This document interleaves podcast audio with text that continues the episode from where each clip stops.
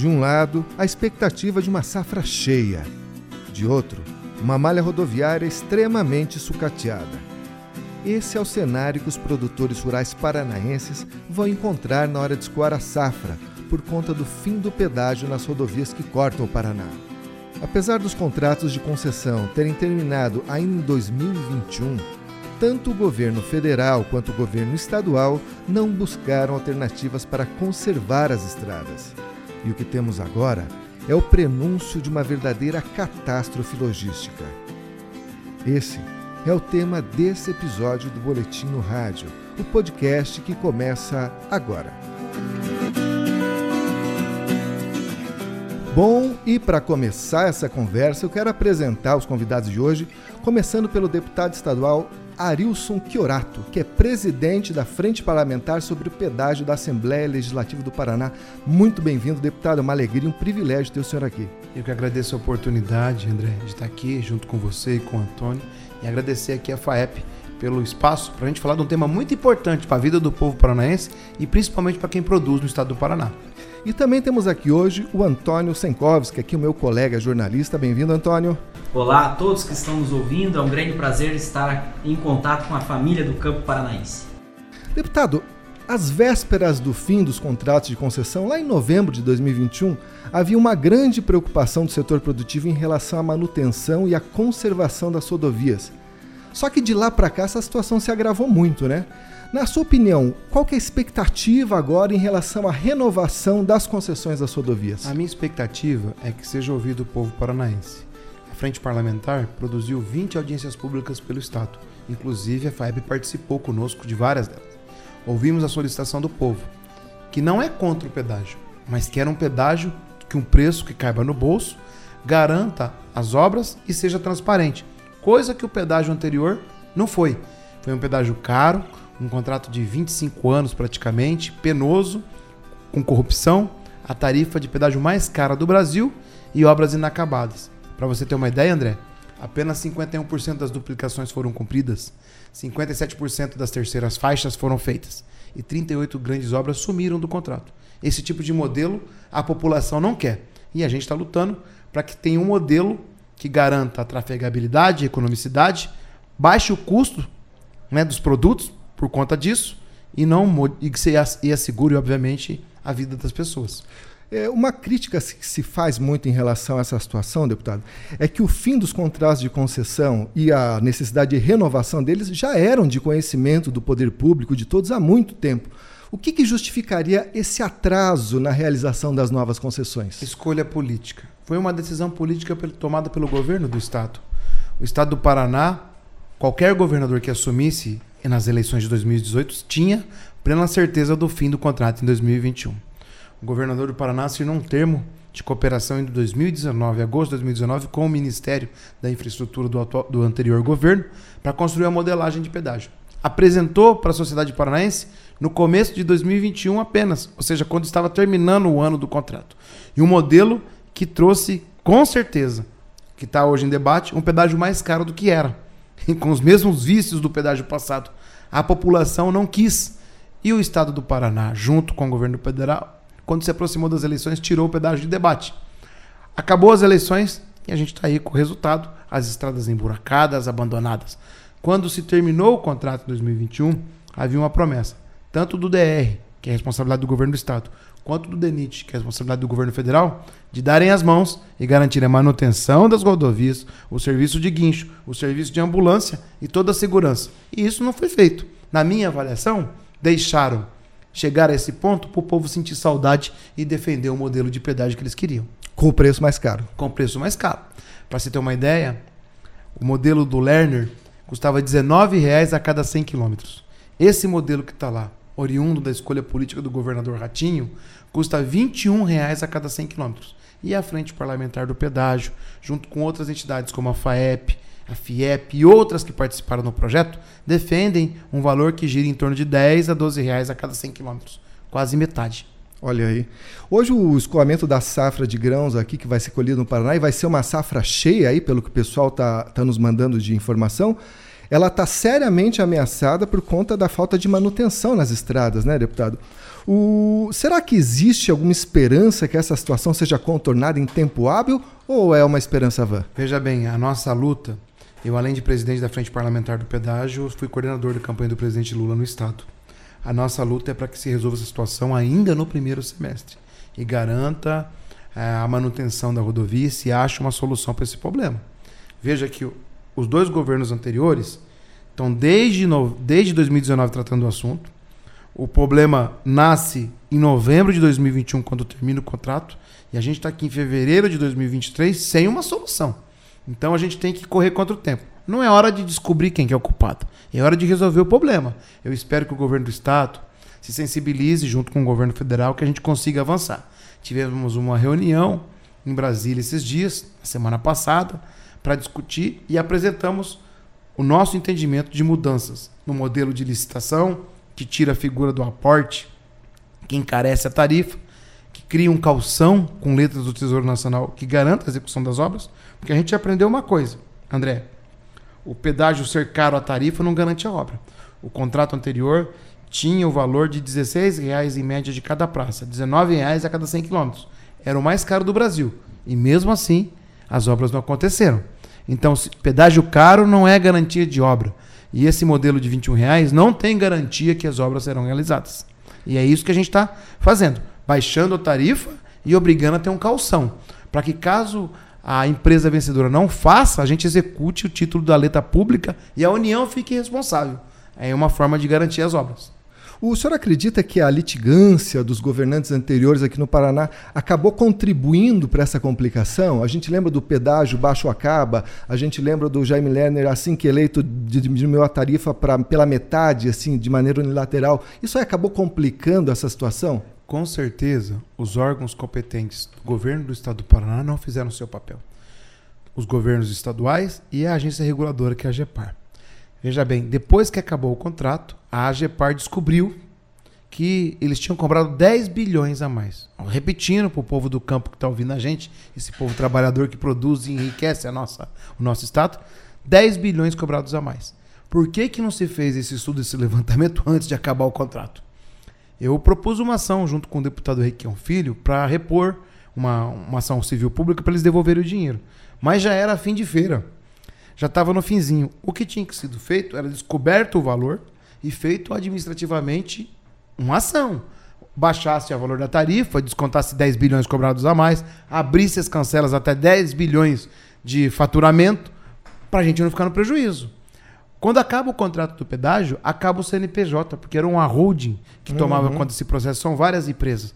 Acabou o CNPJ, fica difícil de encontrar o responsável na justiça brasileira, vocês sabem que existem três esferas de instâncias e esse processo vai se alongar e o povo pagou a conta. E o que, que é o pior? O novo modelo apresentado para a sociedade traz as mesmas obras que não foram feitas no anterior, mas já paga pelo povo. Então, o setor produtivo que está me ouvindo aí, você do interior, o seu soja já pagou o pedágio lá atrás, as obras não foi feito. O seu soja vai pagar de novo o pedágio de obras que já estão pagas. Você vai pagar duas vezes. Isso é um roubo. Isso é um crime. O produtor não merece, né? O povo do Paraná não merece, principalmente o interior do estado. Porque o interior do estado, viu, Antônio, é o mais prejudicado com isso. Por quê? Porque é onde está mais distante do porto para transportar os produtos e também para receber os produtos. Uhum. Veja que a gente tem uma agricultura, o agronegócio pujante aqui no estado, mas o porto é o canal de ligação para a saída dos produtos produzidos da soja, seja na matéria-prima da soja ou seja na industrialização do óleo, passa pelo porto. Os equipamentos e insumos que são utilizados na produção vêm pelo porto e passam pelas rodovias. Quanto mais equidistante, vamos pegar lá, por exemplo, a região de Paranavaí ou a região de Cascavel, que são as mais longínquas do porto, eles pagam mais pedágio. Como vai ter mais praça, é um pedágio que vai ter não só 27 praças, vão ter 42 praças. É um pedágio que não vai ter mais 25 anos de contrato, vai ter 35 anos de contrato. É um pedágio que não vai ter um pátio de rodagem de apenas 2.200 km, vai ter de 3.300. Então é mais tempo de cobrança, mais praça de cobrança, mais pátios de rodagem. E se for o modelo econômico de leilão que está lá, com uma tarifa mais cara. Ou seja, vai ficar muito pior do que era. Então tem que ser um feito com muito cuidado, né, deputado? Muito cuidado. A gente não pode embora necessite ter uma atenção especial para esse problema de logística que nós temos no estado hoje, com buraco, com problema de escoamento, com má sinalização, fazer, aceitar o que está lá daquele jeito para os próximos 35 anos. É hora de cautela, de achar uma solução para resolver o problema, que é o buraco, que é a falta de cuidado, e ao mesmo tempo estudar um modelo de pedágio que garanta o desenvolvimento, garanta as obras, mas garanta uma tarifa baixa, que não deixe a gente com concorrência menor do que outros estados ou menor que outros países dos nossos produtos. O senhor teve agora, no início de fevereiro, em Brasília, onde protocolou um documento no Ministério dos Transportes pedindo mudanças no modelo que estava sendo proposto. Qual é o teor desse documento que o senhor levou até o ministro? A gente teve, em conjunto com a Frente Parlamentar, com entidades do setor produtivo, com entidades com a FAEP e com outros, estudando os problemas que existem no atual leilão. Então, o modelo que está lá hoje é um modelo de licitação pelo menor preço de tarifa com aporte. O que, que é aporte? É um lance, como você dá num consórcio, e esse lance é computado depois na tarifa. Então, se você dá 1%, você tem que dar 1 milhão, por exemplo. É muito mais. Se você dá 2%, 2 milhões. Se você dá 10%, 10 milhões de desconto da tarifa no valor original do edital. Você pega esse valor e depois dilui ele na tarifa. Então, o preço do pedágio passa a ser o custo da obra, o custo da manutenção da rodovia, mais o custo do aporte que foi dado. Então ele vai representar em mais ou menos 30% da tarifa. Nesse modelo que está lá hoje, que uhum. custa R$ reais a cada 100 km. O modelo anterior do Lerner custava R$ reais a cada 100 km. A base de cálculo da tarifa era o preço da obra, o custo de manutenção da rodovia, mais a outorga, que era uma taxa por uso da rodovia paga ao cedente que girava em torno de 40%. Então, você pode me perguntar, mas se a outorga representa 40 naquele e nessa o aporte representa 30, como é que o pedágio é mais caro? Por causa das novas praças, 15 a mais, por causa do aumento do número de rodovias, de quilômetros de rodovia e por causa da escolonagem de tempo. São 10 anos a mais. Nós estamos falando aí de 3.650 dias a mais de contato. Né? Um ano tem 368 vezes 10. vamos ter aí quase 4 mil dias a mais de contrato. Então é 4 mil dias de caminhões passando com soja, trigo e milho, pagando uma tarifa ainda maior do que era. Então a primeira mudança que a frente parlamentar solicitou é que faça um leilão pura e simplesmente pelo menor preço de tarifa. O que significa isso?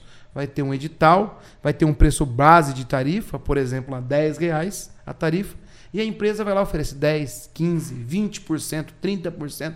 No último leilão desse tipo, feito no, no Brasil, teve 40% de desconto. Então a gente tem uma baixa da tarifa significativa. E para garantir a obra, é outra mudança que a gente pediu. Que seja colocado como garantia um título de letra do Tesouro Nacional para que, ao executar a obra, conforme vai se executando, o Estado vai devolvendo o percentual. Executou, executou 20%, devolve 20% do título. Executou 50%, executou 100%, pega o título de volta. Só que esse preço não vai para a tarifa. Então você garante a tarifa. Nos dois modelos que existiam de pedágio, do do Lerner nesse proposto, tem um negócio chamado degrau tarifário, que autoriza o aumento de, em 40% do valor da tarifa após a obra pronta. Nós estamos fazendo o quê? Olha, só vai cobrar o degrau tarifário depois que a obra estiver pronta. O que, que aconteceu no contrato do Lerner antigo? quando se anunciava a obra e assinava o início da obra, começava a cobrar tarifa. Por isso que se cobrou 10 bilhões a mais. Se cobrou o degrau tarifário de obras que sequer saíram do papel. Então nós estamos querendo que cobre o degrau tarifário depois da obra pronta. Isso faz com que a gente garanta o degrau tarifário como indutor de obrigação de fazer a obra. Se tem 35 anos de contrato, obviamente quem ganhar a licitação e fizer a obra com mais tempo, terá mais tempo de cobrança. Então, se ele fizer a obra nos cinco primeiros anos, ele vai garantir a cobrança do degrau tarifário nos outros 30. Se ele demorar 10 anos para fazer a obra, ele vai cobrar nos outros 25. Então, o degrau tarifário passa a ser um instrumento de garantia da obra, junto com o calção. Como é que é o calção? A letra do Tesouro Nacional. Você pode locar ela num banco ou você pode comprar ela e dar em garantia. A obra paralisou não é feito, você executa a letra e o, a União, que é responsável pelo contrato, termina a obra. E a gente tem a garantia que a obra vai ser feita. Então tudo aquilo que está no papel sai.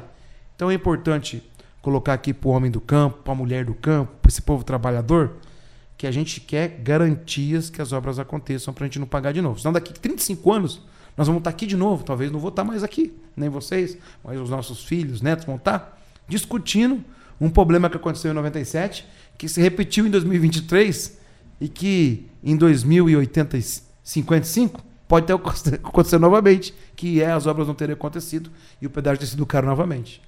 Deputado, e como é que foi a reação do ministro ao receber esse documento? É, dá para a gente contar com alguma resposta? O que, que foi percebido pelo senhor? Eu percebi uma rispidez em receber o documento, porque o ministro estava convencido antes da reunião que o modelo que estava lá era o melhor modelo do mundo, que o aporte e a tarifa num patamar alto garantiria que as obras acontecessem e que o pacote de investimento seria de 150 bilhões.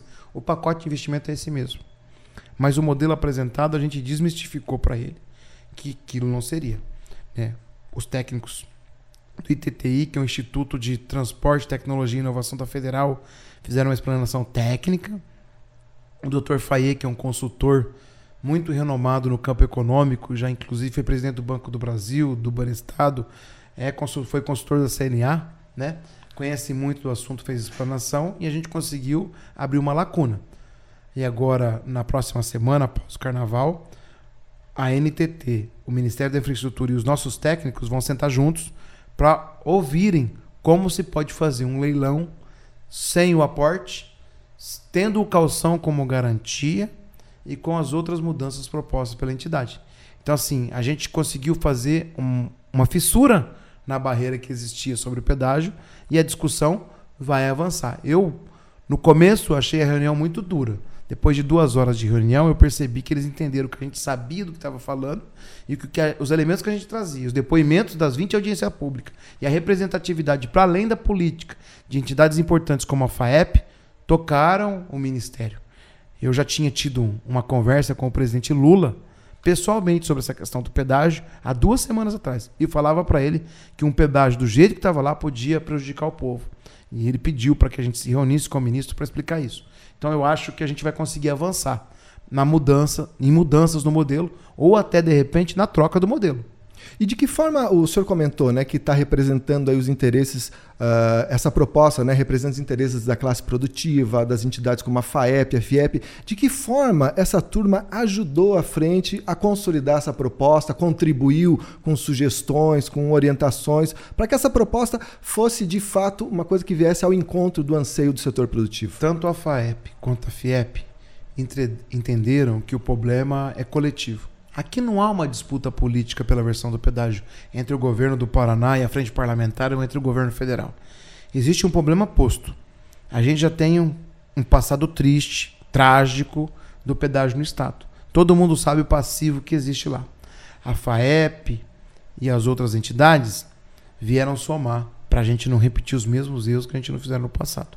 Deram suporte técnico, deram apoio político para o projeto de mudança de alteração. E entenderam o que a gente estava colocando. A nossa preocupação é a mesma da FAEP, é não encarecer o produto paranaense com relação aos outros estados, é não encarecer o produto brasileiro com relação a outros países e garantir que a vida no campo seja melhor do que era com estradas de qualidade e seguras. E o modelo que a gente tem hoje lá não garante isso.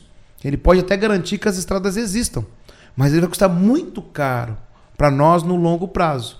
De imediato, tudo é bonito. Eu falo que o exemplo que eu dou sobre o pedágio é aquela promoção que a gente fica vislumbrado para adquirir um tênis novo, por exemplo. Você vai lá, ele fala assim: olha, é 100 reais. Mas eu faço um desconto para você à vista, que cai para 90. Aí você fala assim: puxa, eu tenho só 10. Mas eu vou fazer um negócio bom para você. Vamos fazer em 12 vezes de 10 reais. Você na euforia, fala: eu vou comprar. Compra. Depois você vai ver que ao longo do, das 12 parcelas, o tênis custou 40%, 50% mais caro do que era. E você deixou de fazer aquilo que devia ser feito no momento, que era dar uma recuada e procurar um outro tênis que pudesse satisfazer a sua necessidade, por exemplo, mas também ter o espaço de negociação com o seu bolso e você não ficar endividado. Então a gente tem que tomar cuidado. Essa mesma regra de negócio a gente usa no campo para negociar o fertilizante, para comprar um trator, para comprar o óleo diesel, para trazer a semente, para comprar os produtos. A gente faz negócio, a gente vê a nossa condição financeira, a nossa expectativa de produção, o tempo, analisa um monte de fator para fazer. O que está sendo discutido no pedágio do Paraná é que não foi feito um projeto, foi feito um modelo de negócio para as concessionárias ganhar dinheiro e colocaram de uma forma impositiva, sem que a gente pudesse fazer mudanças. O pedágio que a gente está discutindo em 2023 é o mesmo que foi apresentado em 2021. Eles não acataram nenhuma mudança até agora. Nem das 20 audiências promovidas pela Frente Parlamentar. Quando teve audiência pública virtual com o governo, foram enviados mais de 3 mil e-mails de sugestões. Eles não mudaram. Então, o mesmo pedágio caro apresentado em 2021 é o mesmo que está para ser licitado em 2023. As mudanças propostas não foram ouvidas. Então, assim, é, é um debate que não faz de conta. Então, a gente está discutindo as mesmas coisas e falando as mesmas coisas há três anos. E não houve sequer uma sinalização de mudança. Eu espero que agora, com esse rearranjo de forças políticas, com esse entendimento coletivo para além do debate político que as entidades estão envolvidas, a gente toque o coração daqueles que estão na frente desse projeto. Isso é importante, né? Eu queria perguntar para o Antônio que o Antônio acabou de percorrer mais de 1.500 quilômetros aqui pelo Paraná para ver a situação das lavouras, né? Antônio, como é que vai ser a safra que está para vir e como você imagina, você que rodou aí pelas rodovias, que vai ser o escoamento dela diante dessa realidade? A safra do Paraná 2022-23 tem o potencial para ser a maior da história, né? Se der tudo certo nos próximos, é, próximas semanas, que o tempo colaborar. Agora também existe uma necessidade de que a soja então amadureça, né? As máquinas possam ir a campo e evidentemente, se a gente se concretizar essa grande safra, que é o que a gente espera que aconteça, haverá uma grande pressão logística no estado, porque essa soja está pronta, ela está colhida, ela precisa ser escoada, né? Boa parte dessa produção vai a Paranaguá para ser exportada. E as estradas realmente, né, depois de mais de um ano sem pedágio, apesar de haver um esforço de ter uma certa manutenção, a gente sabe que são obras emergenciais, que tapam um buraco, que não são obras estruturantes que vai fazer aquela grande manutenção, né? Nós vimos muito mato crescendo realmente aí nos canteiros centrais, nas placas, em alguns lugares a sinalização começa a ficar um pouco complicada. E os buracos, né? Que nós achamos que tinham, tinham ficado lá no passado, dos anos 90, que a gente via nas rodovias, eles voltaram a ser protagonistas aí. E a preocupação dos produtores é, é sim com essa safra, né? Agora que vai ser escoada, mas também com essa questão de que essa preocupação que pode demorar e que talvez na próxima safra aí sim estaria ainda mais sucateada essa estrutura, né? Até eu gostaria de, de perguntar isso, então trazer essa demanda que os produtores nos trouxeram. Há como a gente fazer uma previsão de quanto tempo vai para propor esse novo modelo, algo nesse sentido para a gente dar uma resposta aí para os produtores rurais que estão preocupados com essa questão da demora? Na verdade, viu, Antônio, a preocupação deles é válida e a gente tem que cuidar muito dela porque o que está acontecendo pode ser piorado. A gente vai ter um volume de tráfego, de tráfego maior nas estradas, é mais caminhões do que no passado, porque a safra é maior e menos manutenção. E tudo está indicando que a gente vai ter uma safra né, na época de transportar chuvosa. Promete também ser um dos tempos mais chuvosos. Então, chuva com aumento de carga, a gente vai ter mais problema. E eu, eu espero, estou lutando para que a gente resolva isso nos próximos meses. Né? A mudança de modelo não tem que mudar o projeto físico de engenharia. Não tem que tirar a rodovia A, a duplicação mas não. Tem que mudar o modelo de licitação. Então, se tiver boa vontade, com 10 dias muda o modelo. É só tirar a, modelagem econômica. Inclusive, na próxima segunda-feira, que a gente está falando aqui hoje, na próxima segunda-feira após o carnaval, nós vamos estar em Brasília apresentando um modelo já validado cientificamente, produzido pela Universidade Federal, de como seria o leilão sem esse negócio de aporte que cobra no bolso. O produtor rural não pode pagar taxa embutida em pedágio, gente. Não tem cabimento isso. Chega de taxar o setor produtivo do país, do Paraná, com nomes. Ah, é aporte, é outorga, é conta vinculada. É dinheiro a mais desnecessário de ser cobrado. Então chega disso. Então, é tirar esse modelo. Então, a universidade, junto conosco, vai levar um modelo já pronto. Se o ministério acatar, pode marcar o leilão para outra semana. que não tem problema. É só acatar uma decisão política de se acatar as mudanças. Eu espero que o ministro né, saia da bolha que foi colocado por ele. Quem que contou isso para o ministro? A NTT. A Agência Nacional de Transporte Terrestre, a NTT, que é responsável pelo edital, tem um mandato separado do governo. Ela foi eleita em 2022 e o seu mandato acaba em 2024. Então, ela projetou esse modelo num ambiente econômico, político de um determinado momento, com um determinado viés do que seria o papel das rodovias, sem a função social das rodovias. O ambiente político e econômico que a gente vive hoje vê as rodovias como essencial para a economia, com a função social de diminuir o abismo que existe entre o interior e a capital. Se a gente cria pedágio caro, com mais praça, com mais tempo, o interior sofre mais do que outros locais. E claro, a produção agrícola está onde? Principalmente no interior do estado. A grande maioria da produção do país, do Paraná, se concentra no interior e vai ficar mais caro. Então, a nossa, a nossa expectativa é que dentro de 60, 90 dias a gente tenha já liquidado esse debate. Inclusive, pode ser até um debate que leve para não ter o pedágio por conta uhum. da briga política existente, política que eu digo no sentido de versões sobre o modelo ideal para o Paraná. Não é uma briga de esquerda ou direita, não existe isso. A Frente Parlamentar do Pedágio nunca tratou como pró-governo, a favor do governo ou contra o governo, ou de, de esquerda ou de direita. Não, nós tratamos o pedágio como problema do Paraná. Então, a disputa que existe sobre técnicas de como tem que ser o pedágio melhor para o Estado pode levar a gente a ter uma solução temporária de manutenção ou de manutenção das rodovias apenas por enquanto, até se achar um modelo ideal. Mas será que o Estado tem perna para isso, deputado? Eu acho que pode ter uma situação que você traga o Estado e traga a iniciativa privada juntos para fazer isso. Pode haver um consenso de criar um, um modelo é, temporário de um, dois anos para recompor a malha viária, garantir a escoação da safra, mas garantir também depois as outras safras, enquanto se acha um modelo que seja barato. Nós não podemos entregar o Paraná um pedágio caro novamente, gente. A gente tem que tomar cuidado. O povo não merece. O setor produtivo também não merece. E os nossos produtos não podem perder competitividade por uma escolha política errônea, como é o caso do pedágio do Lerner. Você colocou no nosso começo da entrevista, André, e o Antônio frisou em alguns momentos aqui, que a, a omissão dos governos custaram caro para o Paraná. Custou.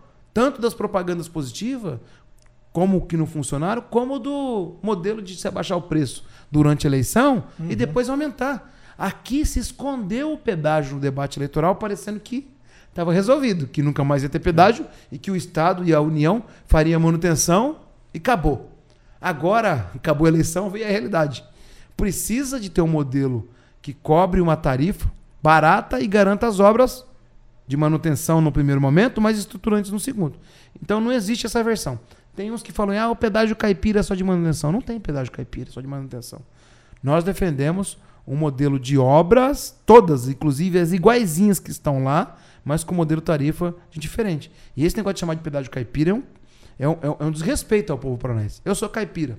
Eu sou pé vermelho de Orizona e hoje eu sou pé vermelho de Apucarana, que eu moro em Apucarana. Regiões extremamente produtivas, agrícolas, de gente caipira. Agora, você querer ligar o nome caipira associar uma coisa negativa ruim, é um crime contra o povo paranaense. Tem que parar com esse debate de rotular que o pedágio é caipira. Eu sou caipira com muito orgulho, vou morrer caipira se Deus quiser, e caipira é uma coisa positiva. Aliás, caipira é o que garante o sustento do povo paranaense. É verdade. Uma análise técnica da Universidade Federal do Paraná mostrou que o antigo contrato não foi cumprido corretamente, como o senhor bem falou, mais de 51% das obras de duplicação não foram feitas, entre outros é, obras que ficaram só no papel. Como que a gente pode garantir que um novo contrato, seja o modelo que for, vai ser cumprido? Essa sugestão dada em conjunto da Frente Parlamentar, da FAEP e de outras entidades de se colocar um calção com letra do Tesouro Nacional é a garantia da obra.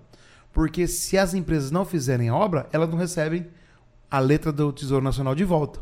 Se elas fizerem a obra, ela recebe a letra de volta. E o importante, essa garantia não vai ser base de cálculo da tarifa. Vai ficar de fora. Só aí a gente tem de 30% a 40% a menos no valor da tarifa. Então, esse modelo de menor preço, com calção do letra do Tesouro Nacional, é a cereja do bolo. Digamos assim, que é aquele amanhecer lindo do sol forte depois de um dia de chuva que faz o soja brotar de forma forte, de forma robusta. Então, esse modelo proposto faz com que a gente tenha garantia que as obras vão sair, para que depois a gente não passe por outras safras com o mesmo problema que a gente está discutindo aqui hoje. Sabe que uma situação que, o, que você me relatou, Antônio, foi muitos produtores aí, diante desse impasse logístico, começarem a olhar para a armazenagem, né? Querer olhar silo. Como é que foi isso, Antônio? O pessoal já está se coçando, já está cotando o preço de silo aí porque não está confiando no escoamento? É, muito parte do, da questão ligada ao escoamento, mas também a falta de espaço físico quando há uma safra enorme, né? E os últimos meses, como a gente sabe, foram muito devagar na questão da comercialização. Tem produto estocado ainda nos silos, tem trigo do ano passado, tem milho da safra da segunda safra do ano passado que tá. Então agora está acontecendo já uma limpeza desses silos, porque a safra vem muito forte. O Deral está estimando uma safra próxima dos 21 milhões de toneladas, né? Que é a maior safra da história. Fora ainda que vai entrar da segunda safra de milho, né?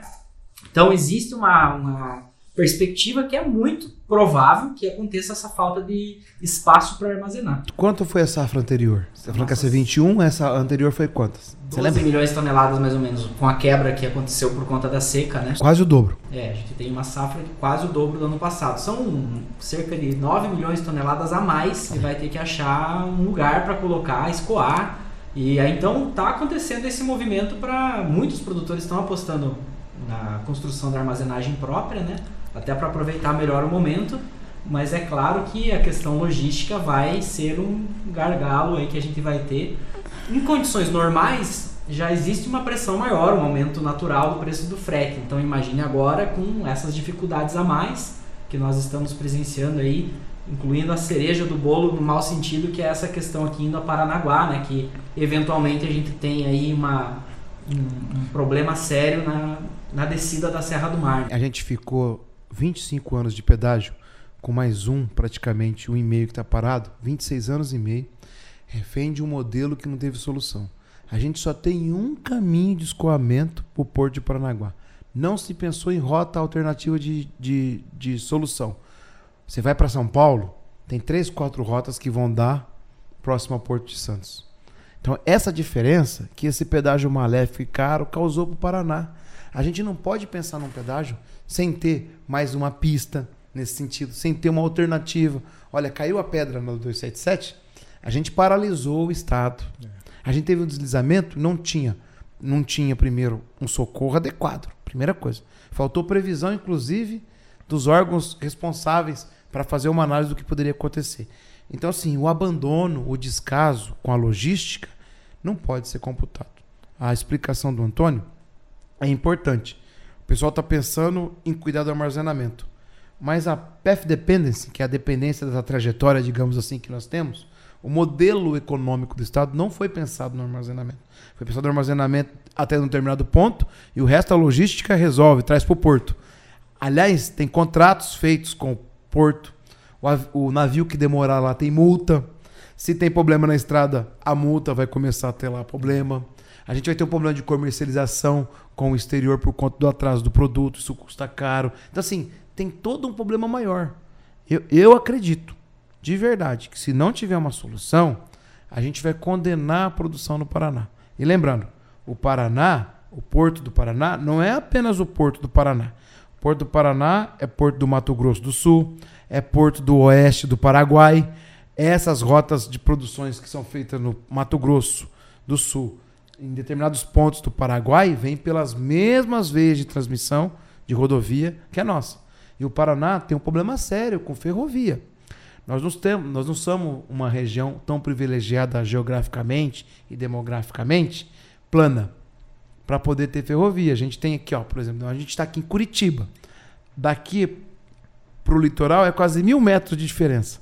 As ferrovias norte-americanas, que quase cortam o estado, tem um declínio de 180 metros de uma ponta para outra. Nós estamos falando aqui de um processo que tem mil metros. É. Então, assim, não é apta para se ter ferrovias da forma que a gente deveria ter. Então, a gente é dependente do transporte rodoviário. E a gente não cuidou do principal modal de transporte, levou para esse campo todo, que essa história toda que eu comentei com vocês aqui, até política, e deixou o problema chegar nesse ponto. Agora o produtor vai pagar e o povo também vai pagar, porque acaba sobrando para todo mundo, né? É, logística com problema é dinheiro indo pro ralo, né? Isso é, um, é prejuízo na certa. Não tem outra escolha a não ser alguém vai ter que pagar esse prejuízo. Justamente. Agora, a gente torna o Paraná ainda menos competitivo que outros estados por conta disso. Né? O Paraná tem condições de ser o maior polo logístico do Brasil, de superar inclusive o estado de São Paulo, porque a gente tem um legado já estrutural de pensamento de um anel de integração que agora ele até foi aumentado. Eu não sou contra o desenho geográfico logístico feito pelo atual modelo de pedágio. Não, ele é bom. Ele une pontos distantes. Nós somos baseados numa economia rural. Vocês sabem como é difícil produzir o frango, passar pela estrada vicinal, para chegar na PR, para chegar na BR, para chegar no porto. Olha quantos, né? Nós temos uma economia que depende estritamente de estradas, seja ela de terras, sejam elas estaduais, sejam elas federais. Então, enquanto você não olhar para a economia e entender isso dessa forma, do tempo que se gasta para pegar o pintinho, para produzir, para virar frango, para levar o insumo para lá, para cá e passar nessas estradas e levar para lá e para cá, você não tem um modelo de desenvolvimento. A gente tem, para além do soja, do trigo e do milho, a gente tem o porco, o boi, a galinha e produtos que não podem ficar em cima do caminhão. Produtos que têm um potencial de, de, de depreciação maior, né? Se você pode transportar o soja, por exemplo, pelo trem. Mas a carne, difícil de você transportar. Se tiver um problema, você perde a carne, ela estraga. E vai começar a acontecer a mesma coisa nas rodovias. Você vai ter um caminhão que demorava, por exemplo, dois dias para fazer um determinado trajeto, que pode passar até quatro dias para fazer o trajeto. E aí? Aí vai impactar a multa do navio, animal sem alimentação, toda a cadeia vai ser penalizada, né? Justamente. E a volta, a gente tem que entender, Antônio e André, e o pessoal que está ouvindo a gente aí no campo, com certeza, e no interior do estado, entende que o mesmo caminhão que vai levar soja volta com alguma coisa. Volta com insumo. Fertilizante. Fertilizante, né? A gente tem ainda uma, uma economia agrícola dependente de insumos estrangeiros nós, inclusive, estamos estudando medidas para mudar isso. Por exemplo, eu estou puxando pela Assembleia e o governo, junto com o governo federal, a reabertura da FAFEM, da fábrica de fertilizantes e nitrogenados, que tinha aqui em Araucária, que foi fechada. Isso. Para a gente debater esse debate, para criar condições de produzir fertilizante e insumos aqui, para não passar por essa situação e valorizar, claro, a produção brasileira e baixar o custo. Você baixa o custo do fertilizante, do nitrogenado, você aumenta o lucro para o homem do campo. Né? Vai pagar menos no insumo, vai sobrar mais no final da conta. Então, assim, esse caminhão que volta, ele também não vai voltar no tempo que a gente precisa. Então, de repente, você colheu, botou o caminhão, a soja no caminhão, o caminhão foi levar, e na hora de você plantar, o insumo que você usa para plantar, porque hoje tem um plantio direto, que já é em seguida, pode não estar tá lá a tempo para você começar o plantio. Então, é uma coisa, é, digamos assim, sistêmica, holística, que uma parte não funcionando, você estraga a engrenagem da roda inteira. Então, esse é o olhar que tem que ter. Eu espero que o governo do estado, o governo federal, as pessoas envolvidas tenham a maturidade de saber que qualquer deslize nesse momento prejudica toda uma cadeia produtiva. Aliás, a cadeia mais produtiva do Brasil, que é a nossa aqui do Paraná. É isso aí. Bom, gente, nosso tempo está tá acabando. Quero agradecer muito a presença do deputado Arilson Chiorato. Deputado, é uma alegria, um privilégio ter o senhor aqui. Venha sempre que o senhor quiser. Agradecer a presença do meu amigo Antônio e falar para você, ouvinte, se você tem interesse de ouvir outros episódios desse podcast, você pode acessar o nosso site que é o www.sistemafaep.org.br. Você também pode ouvir no YouTube, no Spotify e também no nosso aplicativo de celular que é o Sistema FAEP. Tá bom? Então, muito obrigado. O deputado quer deixar umas últimas palavras Quero aí pro deixar pessoal? meu muito obrigado, parabenizar a FAEP pela coragem, pela ter entendido a importância do tema e estar tá junto com o povo paranaense nessa luta contra a volta de um pedágio caro e abusivo. Nós queremos um pedágio que traga desenvolvimento para o homem do campo, que valorize o nosso produto. Obrigado, estou à disposição e conta com o nosso mandato. As nossas redes é arroba Arilson Maravilha. Valeu. Obrigadão, gente. Até a próxima.